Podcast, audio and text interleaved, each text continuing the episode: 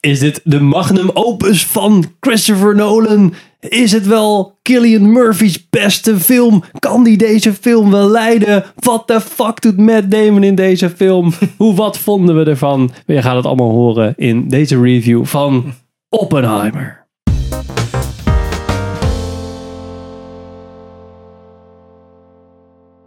Welkom bij een nieuwe aflevering van Filmers. Ik ben Henk. Ik ben Richard. Ik ben Sander. Nee, ik ben Pim. En we gaan het hebben over de nieuwe Christopher Nolan film Oppenheimer.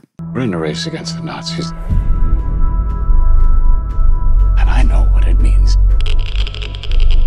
if the Nazis have a bomb. Eh, Oppenheimer is de nieuwe film van eh, Christopher Nolan, die hem ook geschreven heeft. Het is gebaseerd op het boek American Prometheus van Kay Bird en Martin Sherwin. En hij is met Killy Murphy, eh, Emily Blunt, Matt Damon, Robert Downey Jr. en Florence Pugh. En heel veel andere bekende mensen eigenlijk. En hij duurde fucking drie uur. En alleen Richard heeft hem nog niet gezien. Nee, ik ga morgen. Dus Ja. als dit uitgevonden wordt, dan heb ik hem eh al Dus niet te veel spoilers geven over deze Nee, hou het, eh, historische... Het is, eh, Oké, we vertellen niet de uitkomst van de oorlog. Nee. Pim, waar ging die over in het kort? Het gaat over J. Robert Oppenheimer. Die eh, een eh, fysicus. Die. Een fysicus. Ja. Die heel erg getalenteerd is, maar ook een beetje eh, fucked up. Maar dat zijn volgens mij alle goede wetenschappers. En hij eh, wordt het hoofd van de Manhattan Project tijdens de Tweede Wereldoorlog. Omdat ze denken dat de nazi's een bom gaan maken door middel van het splijten van de atoom. Omdat dat recent is eh, ontdekt door Duitse wetenschappers. En dan begint eigenlijk een race tegen de klok, maar eigenlijk tegen de nazi's om eerder met zo'n bom te komen. Dan de Duitsers. Of de Russen. Of de Japanners. maar het gaat vooral om de nazi's in het begin. Ja. Dat is de motivatie van ja. Oppenheimer om eraan te beginnen. Sander, wat vond je ervan in één zin? In één zin. Fucking vet. Ja. Dat is één zin, toch? Ja. Ja. Ik het Als je er een punt achter zet, dan uh, ja, Ja. een uitroepteken. Nee, ja, ja, ik wil er eigenlijk wel meer over vertellen, maar dan ga ik veel langer. Dus eh ja, fucking vet. Echt een toffe film. Voor mij de eerste, Chris, een van de Christopher Nolan films die ik, waar ik eigenlijk geen vervelend aspect aan vond zitten. Ja? Of Ja. geen- niet pretentieus vond, laat me zo zeggen. Nou, zo. Ja. Ik eh, vond het wel een van de beste films van het jaar eh, op het moment. Ja. ja, ik eh, vond hem ook heel tof. ja, ik dacht al aan mijn kaartje trailer was vet. ja. Nou ja, het is wel... eh, ik vind het wel interessant. Dat is de eerste biografische film die hij maakt. Dat eh, vind ik wel...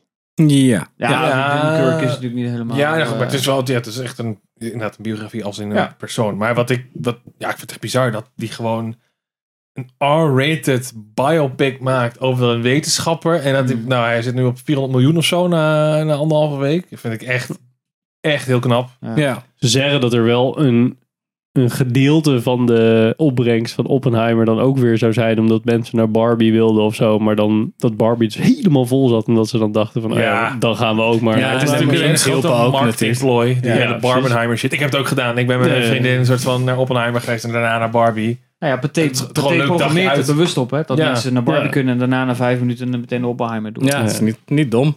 Waarom niet? Ja, ja, wel tof. Dat is eigenlijk het tegenovergestelde van Morbius.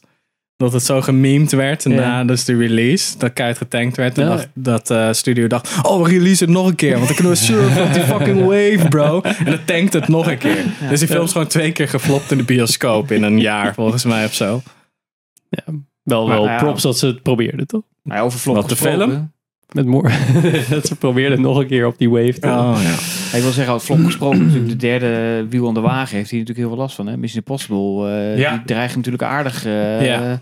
die Ja. draait- die- zij is uit in Amerika echt al uit heel veel bioscopen al gehaald nu. Oh ja. Ja, dat ze is, veel eh, ruimte voor Oppenheimer en Barbie gemaakt Ja, het liep dat, niet eh, echt, Mission eh, Impossible eigenlijk, eigenlijk met te vroeg kwam. Liep niet echt goed met Ja, uh, Mission wel. Impossible inderdaad. Ze hadden hem eerder moeten, moeten releasen, denk ik. Want er zat volgens mij maar twee weken tussen of zo. Een week volgens mij. Ja, ze hadden Oh, gewoon nee, niet- nee, twee weken, dat klopt wel. Ze hadden denk ik gewoon niet verwacht dat, dat, Nee, week. 12 juli toch? Mission Impossible. En deze Ja, 12 ja, juli. precies. Ja, ja. Week. dat, dat eh, best wel mainstream ook nog naar de- deze film zou gaan, denk ik. Ja, ze hadden het gewoon verkeerd ingeschat. Ja. Dat eh, Oppenheimer en Barbie zo populair werden. Ja, Gewoon. precies. Maar goed. Wacht, we dwalen, we dwalen even af. Ja. Ja. Sander, vertel, je hebt heel veel over te vertellen. ik heb er heel veel over te vertellen. Nou ja, ik, ik, ik weet niet zo goed waar ik moet beginnen. Maar ik, ik vond het echt een hele toffe film. Ik ging er heel open in. Want ik Ja. kan natuurlijk de eerste, de eerste trailer heb ik gecheckt. Eh, en we hebben het er ook uitvoerig over gehad voordat de film uitkwam. Dat we eigenlijk gewoon niet zo goed wisten wat we Ja, welke kant het Van, het is een Christopher Nolan film, heel groot en bombastisch. En die maakt ineens een biopic. Wat wat de fuck is dat? En eh, nou, ik ben, ik ben echt aangenaam verrast. Ik vond het heel cool hoe die soort van wel een beetje afstapte van, de, van een traditionele gimmick van oké, ik doe iets met tijd. Maar tegelijkertijd ook weer niet helemaal. Door wel een soort van hè, verhaallijnen. eh, Thank God dat hij dat niet deed. Daar ja, maar goed, het is natuurlijk wel zo. Het, van, het verhaal wordt niet per se synchroon verteld. Het is Nee, het, oké. het Maar met Dunkirk lag er echt zo, zo erg bovenop dat Ja, het een beetje bijna Dat vervelend waren drie tijdlijnen. Ja. Dat, dat, hier, hier ga je gewoon een soort van heen en weer van Ja. voor de oorlog, slash tijdens de oorlog, Ja, en na de ja, de aftermath en Ja. dat soort dingen. Ja. Een soort van meer milestones in een soort van de moraliteit van het hele Ja. verhaal.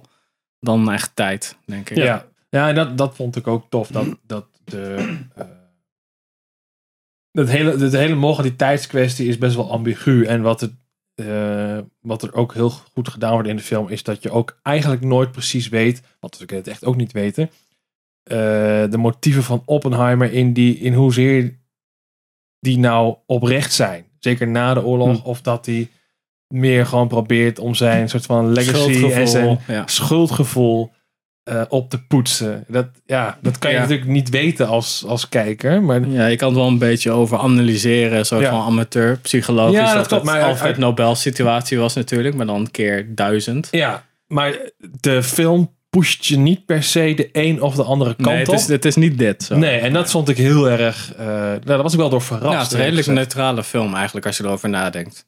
Ja, beide terwijl ze kanten, toch heel erg geprobeerd hebben, juist om het vanuit zijn perspectief wel te vertellen. Waardoor je eigenlijk zou verwachten dat het juist misschien wat minder neutraal zou zijn.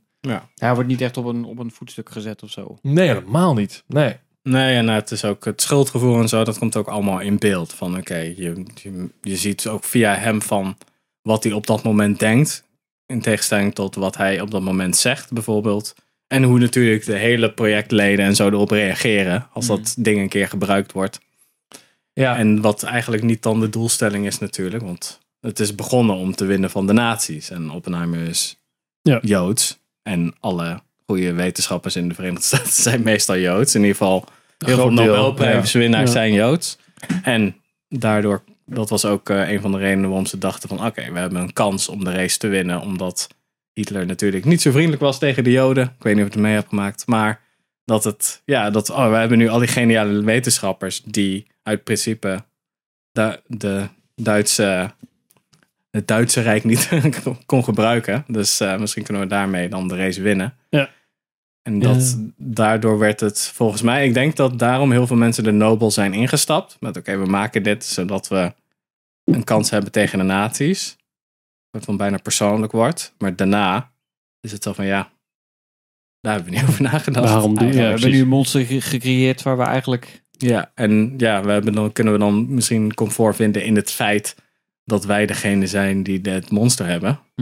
Maar ja, dan maakt Ja. een soort van de En uiteindelijk zijn maakt zij, niet, slachtoffers niks uit. zijn, zij zijn niet degene die erover beslissen wat ze ermee doen. Ja, nee. Ze hebben er eigenlijk geen zeg in natuurlijk. Van, Nou ja, Je mag hem niet op onschuldige mensen gooien. Nou ja, dat, dat vind ik dus, ik bedoel, dat zit natuurlijk aan het, aan het begin van de film. En dat is natuurlijk ook het hele principe achter American Prometheus. Die titel is dat eh, Prometheus gaf het vuur aan de mensheid. Hmm. ja. En is daarvoor vastgeketend aan een berg. Oppenheimer is de American Prometheus. Die heeft ja dus de, atoombom gegeven aan de mensheid. En die, ja, dat is niet vastgeketend aan een berg. Maar eh, hè, het- het- de- je kan je wel afvragen inderdaad van wat, ja, wat, is, wat is zijn nalatenschap dan? En, maar tegelijkertijd is dat ook weer heel complex. Omdat je juist in een wereld zat waar het soort van... Dus, het is erop of eronder. Het zijn of wij of zij. En dat vind ik gewoon heel goed. eh, ja, niet, dat, ja, dat, dat gegeven is niet dankzij Christopher Nolan. Dat heeft hij niet bedacht. Zo is het gewoon gegaan. Maar dat was wel heel goed neergezet, vind ik, in de film. En, en, en dat dus de hele. Dat ze hem echt wel probeerden. eh, daarna een soort van. Ja, ja in die. In die, eh, in die eh, ja, hoe zeg je dat? Niet in de rechtszaak, maar in de. ehm, De andere verhoring, zeg maar. Ja. Dat ze hem daar wel eens probeerden de hele tijd in te, in te hakken, zeg maar. Van, eh, eh, wat heb je nou gedaan en waarom heb je dit gedaan? En hoe zijn jouw... Ja, dat was een zijn jouw morele eh, dingen? Ja, dat is misschien ook nog wel. Dat hebben we eigenlijk nog helemaal niet vermeld. Ik wil niet te veel spoilen ook voor Richard. Ik weet niet hoeveel jij weet over J. Robert Oppenheimer. Maar ik eh, heb een beetje ingelezen. het is, het is, het, zeg maar, het is natuurlijk vlak na de Tweede Wereldoorlog. Had je natuurlijk een beetje dat de, hè, het communisme natuurlijk op te spelen. Want dan kreeg je de, de McCarthy-era en zo. Waarin nou, alles wat communistisch was, eh, dat was slecht, zeg maar, in, in Amerika. Goddamn right. En eh, nou, daar, daar kwam echt een soort van eh, ja, vervolging kwam daaruit voort op, op heel veel mensen. Dus in Hollywood heb je dat natuurlijk ook gehad, die blacklists en zo. En dat loopt er een beetje in dat, zeg maar, dat post-oorlogsverhaal loopt er ook een beetje doorheen. Ja, en de Koude Oorlog zit eraan vast. Ja. Dus ja, iedereen is verdacht van een communist te zijn. Ja. Dus eh, En dat, dat, ge- dat levert natuurlijk ook nog wel heel veel spanning op. En ook omdat je, zeg maar, die twee verhalen worden dus synchroon verteld. Eigenlijk, zeg maar, gaat heen en weer. Hmm. Dus je weet op een gegeven moment van na de oorlog van ja, er zat waarschijnlijk een, eh, een, een, een spion ergens eh, in, Hmm. de, eh, in dat project. Want zo, ja, dat waren duizenden mensen, dus het is niet zo'n soort van hermetisch afgesloten of zo. Nee. Maar je weet eigenlijk nooit precies hoe dat dan gaat, hoe dat zit en zo. En dat, ja, dat en ontvouwt of zich dat allemaal klopt. Ja, dat en- is wel het ja. mooie. Want je hebt dus en gewoon nou ja, het verhaal van... Dat, dat, had- dat had ook gewoon de film kunnen zijn. Van het verhaal over, nou weet je, we gaan dat ding bouwen. En, Ja, en lukt en het het- en ons, zeg maar, ons. voor de... Voor dat, en, en we gooien die dingen op eh, twee steden in eh, Japan, zeg En het stopt, ja. En punt. En je, iedereen blij, want we hebben heel veel mensen vermoord. Ehm, maar nu zit er ook nog, ja, er zit een soort van mysterieachtig. En af en toe dan laat je het ook een beetje, zeg maar. Midden in de film, dan, dan, dan vergeet je het bijna dat die dingen er zijn. En dan komt het weer terug en denk je, oh ja, hier waren we eigenlijk ook mee bezig. Wa- waarom? Oh ja, en er is eigenlijk best wel veel, eh, ja, een soort van mysterie. En Ja. waarom dit gebeurt. En dat, dat vond ik heel mooi dat je een soort van... ehm, je voelt gewoon dat, dat de, de, het heen en weer gaat normaal, of zeg maar bij bijvoorbeeld, ehm, eh, dat had ik heel erg aan, eh, aan het einde van, wat hadden we het vorige podcast nog over, die, die Engelse film, eh, waarin ehm Benedict Cumberbatch, eh, de- Oh, Imitation The Imitation Game. Game. Imitation, ja. You will never understand the importance of what I am creating here. Our patience has expired. Nou, op het laatst werd hij gewoon helemaal kapot gemaakt en eh, eh, chemisch gecastreerd omdat hij eh, Homo was, homo was en dat soort dingen. Dus het was echt gewoon van dat je net een beetje zo van oh vet dat we dit gedaan hebben. Pff, daar gaat Ja. je hele persoon. Ja. Oppenheimer was het eigenlijk hetzelfde. Want het, hij, hij werd vervolgd omdat hij communistische vrienden had. Ja, nee, zeker. En Ja, niet precies. wat hij had gedaan. Aan de ene kant wel, maar aan de andere kant voelde je ook wel weer dat er genoeg tegen werd geduwd, zeg maar, binnen, binnen dat schouwspel. Dat je toch een beetje zoiets had van, ah, dan hebben we toch wel een beetje gewonnen ook. Ja, dat het, vond wa- ik het was niet tof. helemaal van, eh, van wat- het is een soort van oké, ja, we hebben je, je hebt je trucje gedaan en thank you for your service, maar nou eh, gewoon maken je kapot. Ja, precies. En, Dus er eh, waren genoeg dingen in die film waardoor ik ook wel weer een beetje een soort van hoopvol en leuk dat, die de- Ja. dat ze er tegenaan schopten Nou, en ik, zo. moet- ik vond dat geen hoopvolle film. Ik was echt, nee, nee, ik vond het echt een zwaar deprimerende zijn en eh, hoe Emily Blunt zeg maar tegen haar Ja. stuk zeg maar, dat vond ik een mooi stuk. Dat ik dacht, van, oh ja, hij en later zag je dat Oppenheimer dat een beetje een soort, soort van over had genomen van een beetje dat, dat tegenvechten toch wel van zijn vrouw had gezien zeg maar. Dat vond ik Ja. wel mooie, mooie stukken. Ik denk dat Oppenheimer, die was gewoon al die tijd al soort van 4D chess aan het spelen. En die, eh, en die heeft gewoon daar nooit zijn vrouw over ingelicht. Omdat hij gewoon haar een irritante snol vond. Zo- dus Tenminste, zo, zo, Ja. zo, zo kwam Oppenheimer op mij over als zo'n figuur. Dat- Ik vond dat niet een sympathieke man of zo. Nee, Ja, maar nee. voor mij was dat, dat is ook wel wat ik, dat is wat ik een beetje heb gelezen. Dat hij ook meer, de- die student, dat trekt hij volgens mij meer toe dat hij, dat voor mij eh, eh, eh, gaat hij nog wel eens vreemd op dat hij, nee, ik Ja, ja, ja, ja, het is wel- ja. hij is super wel- egoïstische rokkenjager is het Ja. gewoon. Ja, hij heeft twee, twee, eh, er zit ook nog, op het laatst zit ook nog een relatie in, de- wat eigenlijk veel groter was volgens mij dan in de film eh Ja. Ja, je zag het al wel meteen. Ik had zoiets van, ah ja, oké. Ja, ja, Kon het, ja, ja, ja, er zaten een paar van die looks, zo van die Ja. shots dat je denkt van, daar is iets gaande. En dan vervolgens aan het einde blijkt inderdaad dat dat zo was. Ja. Maar daar hebben ze gewoon, waarschijnlijk hebben ze gewoon de keuze gemaakt van oké, Ja, we moeten dat weer laten. Nee, Nee, er komt er weer een half uur bij. Maar ik, ik, ik, ik ging eens even googlen van, goh, eh, hoeveel is hier nou over te ik, ik was een beetje bang voor een eh het Bohemian Rhapsody, zeg maar. zijn, eh, ja, ja. van eh, straks dan klopt er helemaal geen reet van en eh, hebben ze die bommen Ja, toch nooit boek- gegooid. Maar, boek, eh, boek goed geresearched was. Dan, Nee, precies. Ja. Ja, daar schijnen ze iets van 25 jaar over gedaan te hebben, die twee gasten. Over die Oh, schijnt echt, zeg maar, de... de magnum opus. Ja, het schijnt van wel, de, bio- de biografie over Oppenheimer. Oh, cool. hun, Ja, en de uiteindelijk Ja. eh, sluitende. de definitive... eh, Ja. ja. Dus er waren Ja. wat eh, kleine dingetjes. Eén ding, een natuurkundige die had gezegd van ja, maar nu zeggen ze over kwantumfysica dat het allemaal heel moeilijk is. En dat valt allemaal wel mee. Ja. Hadden ook kunnen zeggen, Nu zeg je dat. ja, nou, hè. Nee, dat is hetzelfde als... Ja, ik weet niet. Dat is... Dat wordt heel vaak gezegd. En ook jazz en zen en zo. Zo van, als je denkt dat je zen of jazz begrijpt, dan begrijp je het eigenlijk niet. Oh, ja, ja. Zoiets. Nou ja, hij vond het een beetje zo van ja, maar nu denkt straks iedereen ja, kwantumfysica is moeilijk. Dus dan is dit dat top of mind. Ik denk, nou, volgens mij is dat niet Nee, heel... ik vind dat ze in de film duidelijk uitleggen dat het juist niet intuïtief is. Want Einstein was beroemd natuurlijk om zijn ESMC. En dat is allemaal een soort van de, de, het zichtbare. Ja, En kwantum is het onzichtbare, wat totaal niet intuïtief is volgens ons. Want we zijn er niet op geëvolueerd en onze hersenen moeten daar.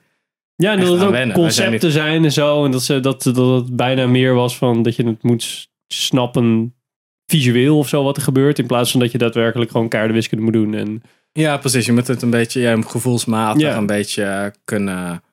Ja, je moet dat op zo'n niveau, onbe- onbewust niveau moeten begrijpen eigenlijk. ja, dat vond ik heel goed eh, overgebracht. Zeg maar. Ja. Ook met die beelden aan het begin en eh, met het stof en al die particles en dat soort en- dingen. Ja, Dat- die, dat die je shots, de, de tussenshots, Ja. zeg maar. Ja, ja. Ja, dat, die, ja, dat is wel grappig. Want je hebt bij de meeste soort van wetenschappers, die hebben dan zo'n moment dat ze het soort van begrijpen, maar dan zien ze het overal. Dus je had een een of andere vent die erachter kwam dat CO2 toch misschien niet goed was voor ons en uitlaatgassen ook niet.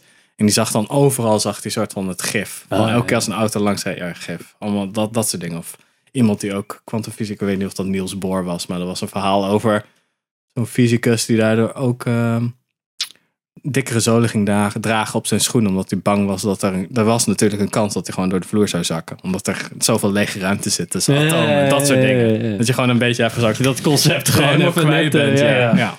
Nou, ik denk dat dat vond ik ook wel iets interessants. Een, een thema wat deze film ook wel aansneedt. Is dat zeg maar die hele vooraanstaande wetenschappers. En met name dus eh, ja, mensen die in de, in de physics zitten. En de natuurkunde. Dus bijvoorbeeld ook Einstein. Die ook best wel in deze film voorkomt.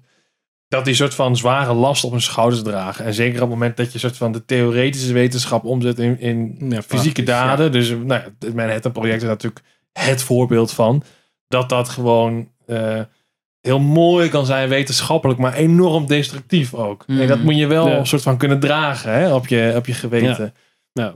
Want op het moment dat het soort van in gang is gezet, dan als je, dan kun je wel als wetenschapper hoog of laag springen, maar dan is het out of your control. En Mhm. Eh, dan ben je gewoon een soort van ja, een passagier, zeg maar, along Ja. for the ride. Maar er zijn andere mensen eigenlijk, in dit geval is natuurlijk het leger heel direct betrokken bij, bij dit project. En dat, dat zie je ook, dat hij eigenlijk een soort van, ja, Oppenheimer die stuurt het wetenschappelijk gezien aan, maar hij is niet under control of zo. Nee, nee. Nee, het is wel grappig dat ze dan wetenschappers dan alleen maar rationeel bezig zijn. Maar dan kunnen ze ook wel redeneren van ja, maar als wij het niet waren, dan was het iemand anders. Of ja, wij bepalen niet of het een bom wordt of niet, of hoe we het gaan gebruiken. Maar dat helpt gewoon niet met het schuldgevoel van ik heb bloed aan mijn handen, want ik heb meegeholpen om dit te bouwen. Ja. Dus dat, dat vond ik wel interessant. Dat Ja. het echt zo de hele tijd blijft van nee, nee, het is gewoon wetenschap jongens, weet je. We doen het om te winnen van de naties. En dan, oh, Toch leuk om te weten of het werkt.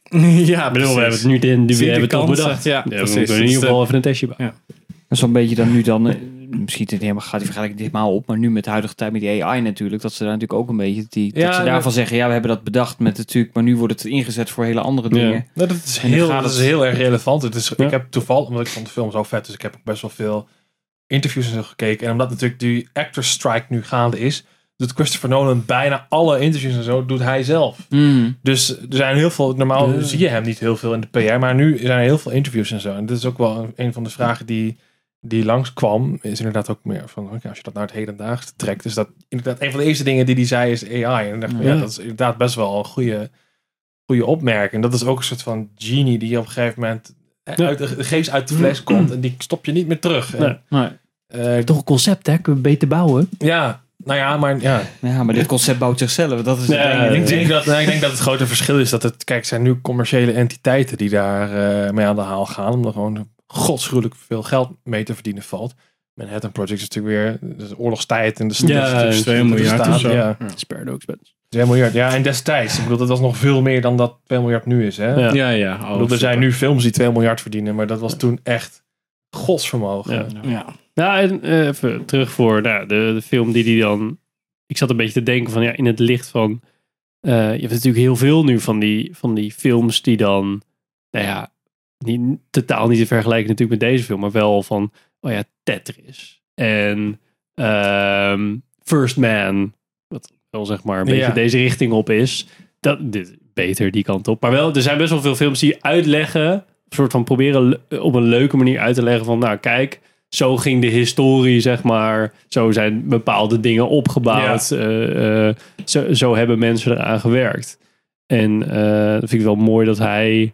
nou, hij wilde ook bijvoorbeeld een keer een, een, een James Bond film doen, toch? Dat was ook wel een beetje Hmm, zijn... Hij eh, is wel een keer, hij is wel een keer langsgekomen, Ja. volgens mij. Ja, dus ik snap dat hij een beetje zo probeerde van... Nou, we- Hmm. we- nou, en dit is nou, wel zo'n soort van concept van... Ik wil eh, een keer zo'n zo'n biopic maken, zeg maar. Dan vind ik dit wel echt Ja, de, de, nou, het is wel een gewaagde keuze, zeg maar, om dan deze te Nou, doen. Ik, ik denk wel, want eh, wat ik van begrepen heb, is dat hij gewoon, hij heeft, dat, heeft die biografie gewoon gelezen op een gegeven Hmm. moment. En toen kwam hij er gewoon achter van, dit is gewoon echt, naast het Ja, feit dat het natuurlijk gewoon, eh, het is geschiedenis, maar het is ook gewoon een heel interessant Hmm. verhaal. Want het, Mhm. ja, het, is, het is bijna Hij een film, hè? Als je, Hij had dat boek toch ook van Killian Murphy gekregen, toch? Na Dat weet ik niet. of zo, of een Inception, dat hij daardoor dacht van, Ah. hey, en toen kwam hij dat boek en dacht hij, frek, ik, dit, Dat dit weet ik niet. gaan. Hm, zoiets. kan wel, Vond er maar- nog best op lijken trouwens. En sommige shots van... ja, ze hebben echt een eh, best gedaan. Hij van afgevallen ook. Ja, Hij precies. is heel mager. Van Oppenheimer dacht ik, Hmm. zeg maar, soms ook niet. Maar af en toe ook denk ik, ja... Ja, uiteindelijk vind ik dat ook in een zo'n biopic nooit zo heel belangrijk. Het gaat erom dat je een soort van het verhaal eh, vertelt. ja. Hè? Ja, maar die Steve Jobs films, toch? Die Aston Kutcher, die leek perfect, Ja. maar dat was natuurlijk een kut. Kut. Ja. Ja. En Michael Fassbender, die film is wel goed. eh. Daar, Ja. Dat vond ik nog wel bij deze film. eh, zeker naar wat ik aan het begin ook zei met Matt Damon. Zat ik aan het begin wel van, is dit wel de juiste keus geweest? Want Dan zit wel naar Matt Damon te je kijken. zit, wel- ja, precies, je zit heel erg naar Matt Damon te kijken. En dat Had ik bij Gillian Murphy wel minder. Ook omdat ik het zelf niet zo'n hele appealing eh, acteur vind. En dan denk ik van, nou fuck it, dat hij dit doet. En uiteindelijk dacht ik, goede rol voor hem. Ik heb Ja. eindelijk wel een keer goed gaan zien. Zo van, hij had het wel kunnen dragen. Maar Matt Damon dacht ik echt, en nu komt Matt Damon binnen. Zeg maar. Ja. Met snor. Nou, dat, Ja. dat had ik sowieso wel bij deze film. Kijk, Christopher Nolan is natuurlijk, die kan werken met de beste acteurs. En die kan bellen voor een rol van drie minuten naar een Ja, ja. acteur. Ja. En die ko- ze komen allemaal. Maar het Ja, probleem... waarom dus Antonio Banderas in eh Indiana Jones Oh, ja, 5 zat. inderdaad, Omdat hij ja. zei, gast, ze bellen me voor de Indiana Jones film. Ga ik geen nee zeggen. Nee.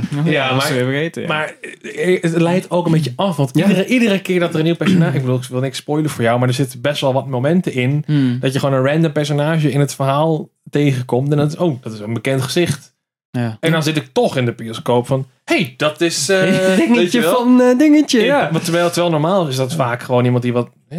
de, zeg maar, de rollen om de hoofdacteurs heen... Dat zijn Hmm. vaak gewoon toch wat minder bekende mensen. En dan, ja, dan ben ik daar niet mee bezig. En dat haalde me nu toch een aantal keer wel uit het verhaal. Ik denk dat jullie zo wel een paar scènes ook weten waar, je- waar je... Hm. Ik had daar niet zo'n last van. Bij Matt Oh. Damon dacht ik wel van, oh grappig Matt Damon. En dat was dan meteen voorbij. Maar was dat Ja. bij Robert Downey Jr. dan minder? Want die is Ja, maar dat, dat is eigenlijk echt een... Vanaf het begin weet je gewoon, dat is een hoofdpersonage. Dus dan is dat... Ja, dat ja, daar eigenlijk Ja, ik, moest er wel, ik dacht wel de hele tijd, hier loopt de oude Iron Man. Maar dat is dan wel voor mij meer... Ik, ben geen Marvel fan, dus ik heb altijd zoiets van, ja, Robert Downey Jr. eh, Want daar ken ik hem voornamelijk van, maar... Ja, een acteur hoor. Ja, het, is, Zo. het is wel echt een goede acteur. Ja, hij deed het fantastisch, echt waar. Ja. Ja. Wel puntje theatraal, maar dat vond ik ook wel weer lekker bij Ja, het dat past hele- ook wel ja, bij zijn ja, karakter. Want het zijn allemaal van die ego-trippers daar. Ja.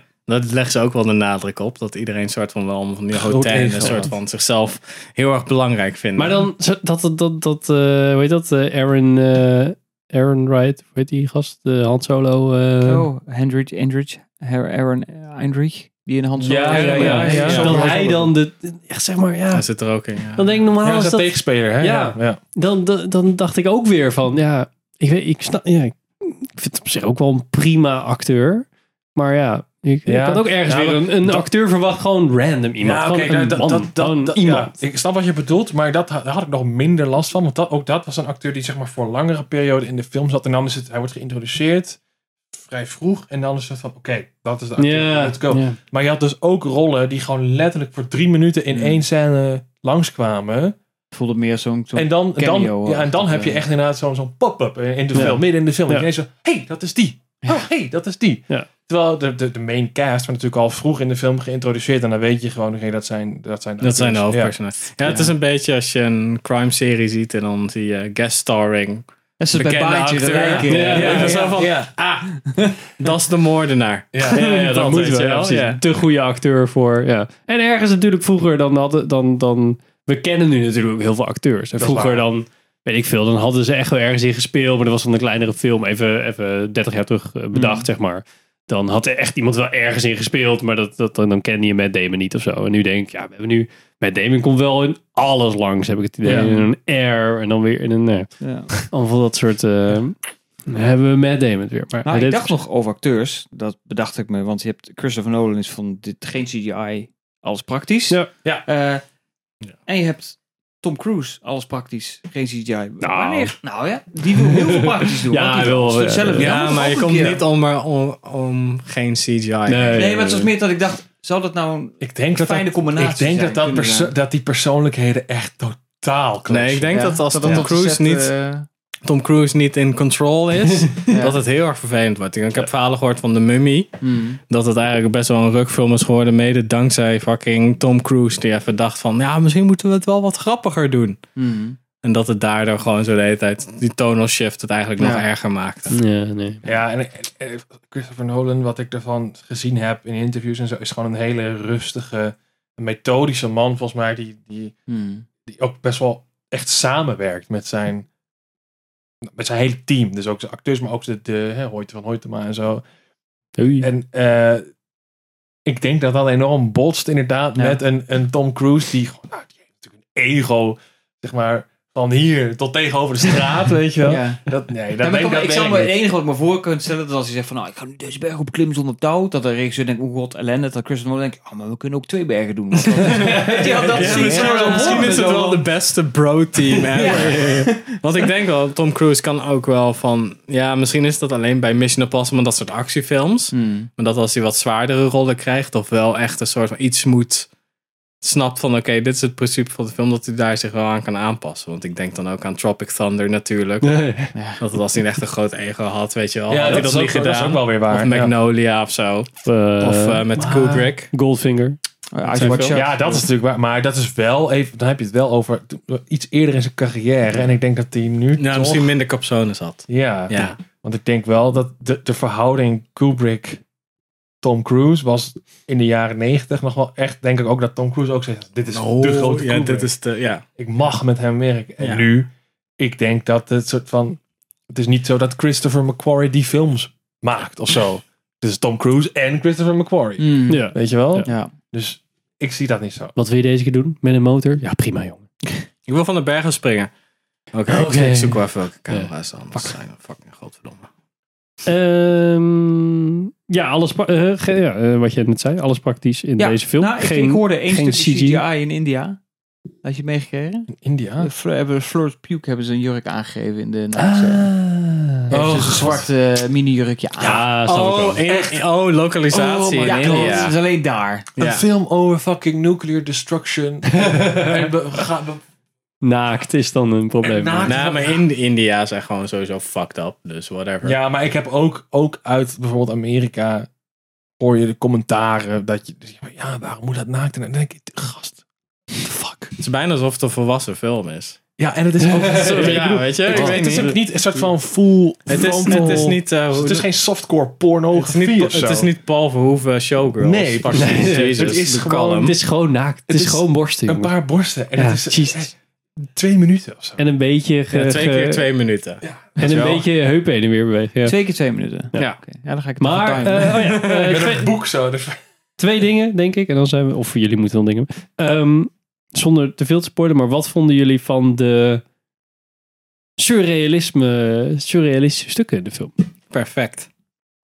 ja, vond, ik vond het ook vet. Ja. Ja, ik ook. Lekker Ook, ja. cryptisch, wauw. Ja, mooi? Surrealistische En nog één? Je had Cool. nog een ding? Ja, is dit de, is dit de magnum eh, opus Nou, eh, ik heb ook nog van... misschien, misschien, eh, misschien voordat oh, we naar de eindconclusie gaan. Ik, ik heb ook nog één ding. ik even- Opeens eindconclusies in Nou, filmers. dat, dat is het enige zeikpuntje wat ik namelijk Oh, ja. heb. Want kijk, Christopher Nolan en, Oh, ik de, heb ook nog een zeikpuntje, ja. en de, de, de cinematogra- cinematographer Hoyte van Hoytema, die zijn natuurlijk echt eh, film, Hey. filmbuffs en zo. Is allemaal 100% film IMAX. En dat is een heel belangrijk verschil. Want je hebt dus, ik heb het allemaal uitgezocht. Je hebt 5 perforatie Oh, ja, IMAX ja. Ja, ja. en je hebt 15 perforatie Oh, ja. IMAX. En dat heeft dus te maken met of je het horizontaal of verticaal door de camera laat lopen. Oh, dat kan ook nog. Maar het ding is dus... Oh, je hebt nog verschil ook nog. Ja, in dus IMAX. 15, zeg maar, als je het normale IMAX 70 mm gaat gewoon zoals normaal, van boven naar Ja, beneden. ja, ja, dan is het een beeldje is 5 perforaties hoog. Zij hebben het op zijn kant gedaan. Oh. Dus een beeldje is 15 perforaties Ah, breed. Dus nog één frame is echt zo groot.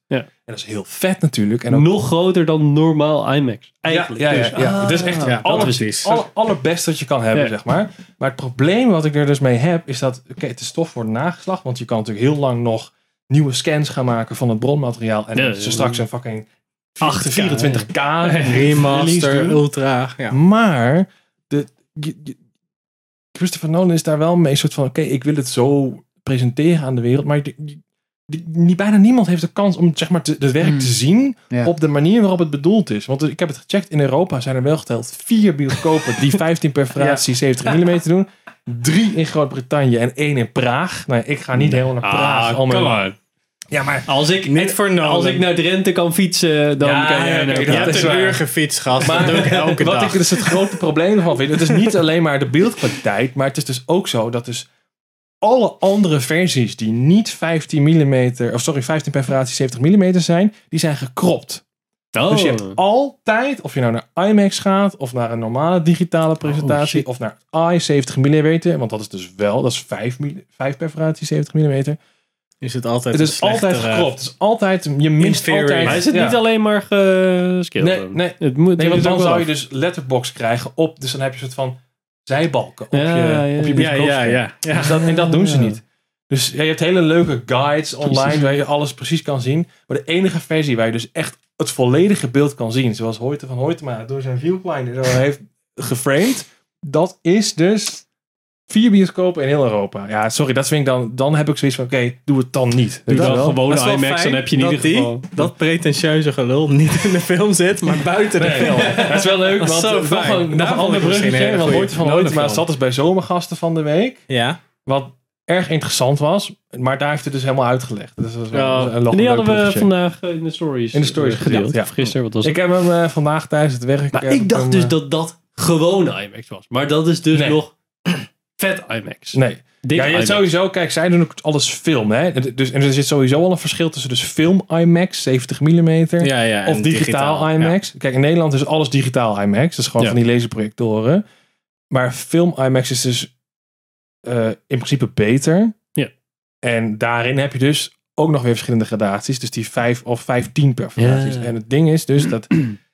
ja, niemand schiet 15 Dat is echt perforaties. de elite Ja, of de elite. Dat is alleen Christopher Nolan. En volgens mij, volgens mij de Hateful Eight. Ja, de het- nee, die had acht- 78 of zo was dat? Ja, want die kon je dan 72. in, die kon in, ook. in AI kon je die zien. Ja. Ja, maar dat is volgens mij ook gewoon normaal 70 mm. Ja, maar Er dit is- is weer een tandje hoger. Dit is dus weer een beetje... Oh, shit. eigenlijk.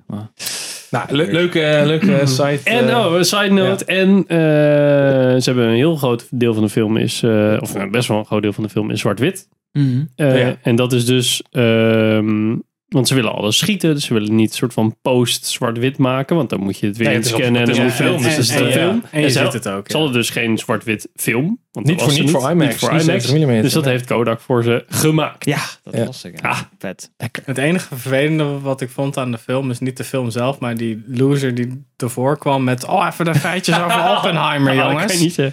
Ja, dat is kut, hè, bij de Oh, paté. Ja, oh mijn god. Ja, kreeg je een soort van Rick, introductie? eh, hoe heet die? eh, met dat, eh, Ja. ja, dat knulletje van Pathé. die, oh, in dat filmpje. Maar dat Die- hebben ze Ja. bij meerdere films, Ja. hoor. de zeeuw of de jong? Ja, die, die, die YouTuber. ja. Of uh, Ja, hij zag er wel uit als een Ah, YouTuber, grappig. ja. Ah, dit, ah, ja. Ach, Oh, ik vond paar feitjes Ja. van... Ik zat echt zo van, ach. Ja. Oké. Eén daadwerkelijk filmdingetje voordat we naar onze conclusie gaan. Ja. Ehm, Oh ja. ik had wel... Ik merkte dat ik wel aan het begin heb je nog het idee dat hij daadwerkelijk quantum fysica dingen doet. Als in, hij schrijft op een bord. En hij doet soort van dingen bedenken. Ja. En eigenlijk als hij die Manhattan Project, hij is ook project leader, snap ik, oké. Maar daarna doet hij alleen maar vier letters op een bord schrijven en rondjes eromheen zetten. En verder doet hij geen werk meer, zeg maar. En het, Ja. ik, ik had nog net één scène of zo nodig gehad dat hij daadwerkelijk nog... Hij was zo conceptueel met alles bezig. En hij was nergens echt nog van, wat had hij... Ja, Ja, ik denk Wat- dat dat misschien ook een soort van... Maar, maar wat, wat is je kritiek dan? Nou, dat hij, nou, zeg maar, ik miste een beetje de eh, eh, Beautiful Oh, Mind scène. Dat hij, dat hij op het glas echt aan het ging, werk eh, zien, ja. ja, dat hij echt oh, al zijn berekeningen op het, op het raam ging Oh. schrijven. Zo, dat je echt even voelde van, oh ja, het is Maar- echt een genius at work, zeg Maar maar. bedoel je dan filmtechnisch dat is een beetje er makkelijk van afmaken in de latere nou, niet makkelijk, dan, maar of? ik, ik miste gewoon da- daarin Oppenheimers aandeel of zo. Uiteindelijk Hmm. voelde hij zo erg als een soort van project leader, waarin hij alleen maar Ah, mensen ja. aanstuurde en bij elkaar bracht. Nou, ah, we zitten nu in een praatgroepje Ja, over maar misschien knikkers was te wel praten. gewoon hoe het was. Ja, ik zit ook zo van een grote kans dat dat het is. Want de meeste, bij de meeste wetenschappers gebeurt dat gewoon. Ja, maar hij ging wel bijvoorbeeld dan een uur kletsen met die teller die uiteindelijk de Ja, dat is hydrogenbom heeft. Dus Dat hij is heeft waar. wel Ja. ergens een soort van theoretisch met iemand. Ja, maar misschien was het hetzelfde als met het gesprek die ze altijd hebben. Die soort van meetings die ze hadden. Van ja, ik wil eigenlijk dit doen. Ja, maar daar hebben we niet genoeg materiaal voor. Eigenlijk werkt dit dan? Ja, maar de testen zo klein. En de marges Ja. zijn zo groot. Ja. Ja. Ja. Uiteindelijk is het denk ik dan een kwestie van... Voegt het iets toe aan het verhaal? En dan is het waarschijnlijk de, het antwoord van... Oké, nee, want op dit moment in het verhaal gaat het meer over het Manhattan-project... en niet over de genius of Oppenheimer.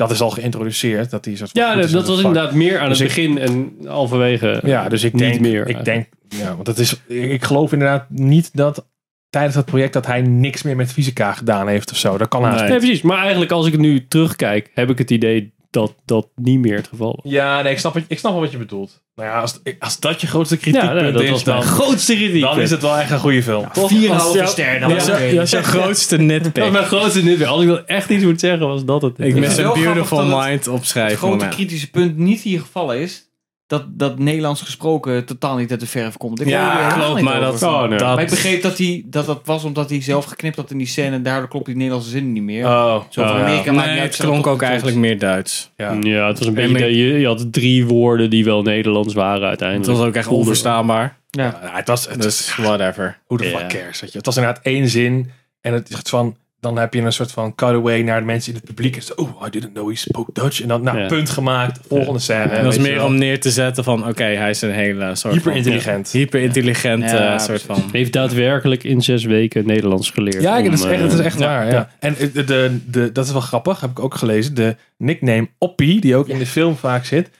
die is dus afkomstig uit het Nederlands. Omdat ze hem hier Opje noemden in, in Leiden. En dat is verbasterd naar Oppie in het Oh Engels. ja, ja. Cool. Ik vond The het wel, more you ja, know. oké. The more you know. Ja, ja. Eh, Magnum, Magnum Opus.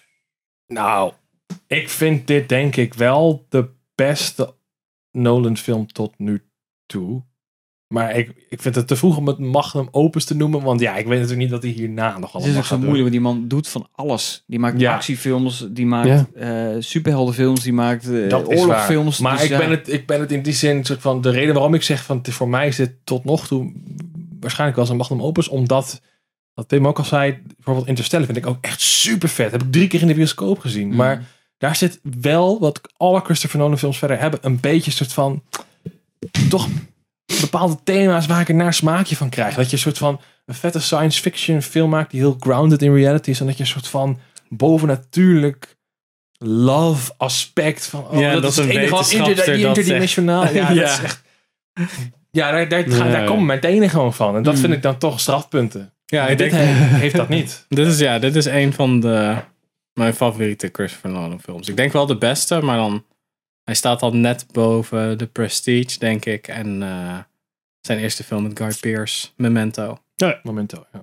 Zo, heb je een lijstje weer gaan maken voor Ja. een nieuwe. Maar ja, drie uur vlogen voorbij. Dat moet ik wel toegeven. ja. Want holy shit. Ja. En eh, wat vind jij?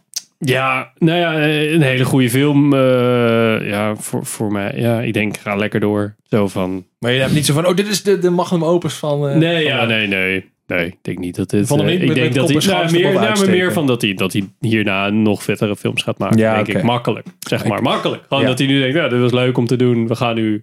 Ik ga nu nog wel iets vet schrijven, zeg maar. Ja, ik weet niet of hij dan weer in zijn eigen anus kruipt. Daar ben ik dan heel Ja, dat zou voor. kunnen. Maar dat hij even drie films nodig heeft om eruit te kruipen en dan weer... eh, Ja, ik bedoel, eh, ik dacht na Tenet wel eens, is de, is de magic misschien weg, weet je wel? Want Oh, ja, je zag ja, bijvoorbeeld ja. bij Pixar ook, dat je gewoon, die hebben gewoon Klassiekers. 12, maken 13 klassieker. jaar alleen maar klassiekers gemaakt. Ja, ja. En op een gegeven moment werd het een soort van minder. En het is, ja, dat was niet een soort van klein dipje, wat soort van daarna weer goed kwam. Nee, nee, dit is nu en nog dat, steeds... dat is eh, nooit meer goed gekomen. En de- ja, dat had met No natuurlijk even goed kunnen gebeuren. Dat het gewoon Ja. allemaal uh, Nou ja, misschien was was. de, de, de, de ruzie met Warner Brothers genoeg om hem eh, nog harder zijn best te laten doen. Oh, Toen ja? Van, nou ga godverdomme een goede film maken voor de concurrenten, zal ik ze leren ook.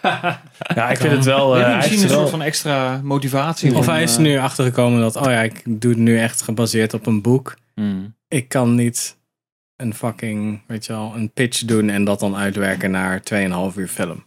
Ja, dat, ik denk dat het wel geholpen heeft. Ja, dat het gewoon, eh, ja, dat het gewoon een goede source was. Ja, dat is gewoon, dat is natuurlijk, je, je vertelt een waar gebeurd verhaal, dus je gaat niet een soort van sci-fi element erin. Want dat is toch vaak wat die, ja, Ja, wat hij dan te veel doet, is dan inderdaad toch een soort van die Ja. sci-fi elementen er iedere keer bij halen. Bijvoorbeeld bij een Tenet, dat je denkt, van, oké, had best een toffe actiefilm kunnen worden, maar dan ga je weer zo ver door in een Je soort van overgimmicked it, bro. schuiven met tijd en achterstevoren en zo, dat het Ja. een soort van warboel wordt. Ja, Hij, kan dit Dat niet, kon hij, je kon, niet. hij kon dit niet gimmicken eigenlijk op een bepaalde manier. En daar was ik heel blij mee.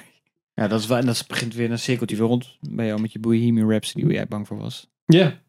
Dat, dat had je Ja. dus niet gedaan. Ja, ja, nee. ik dacht, je kan dan alsnog dat verhaal vertellen, maar dan met ultra pretentieuze, vingerwijzende, whatever the fuck, poëtisch, poetic cinema, dat soort bullshit. Hmm. En omdat hij dat juist niet echt heeft gedaan, wordt het juist een interessante film om Ja. over te hebben.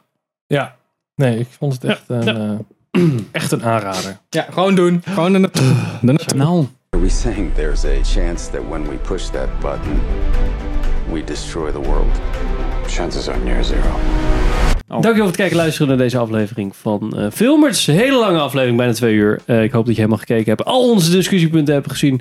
Eh, als we ons volgen, Instagram, TikToks, posten we ook af en toe wat op. Natuurlijk subscriben op onze YouTube kanaal. Dat is het leukste. En laat eens een berichtje achter wat jij er allemaal van vond.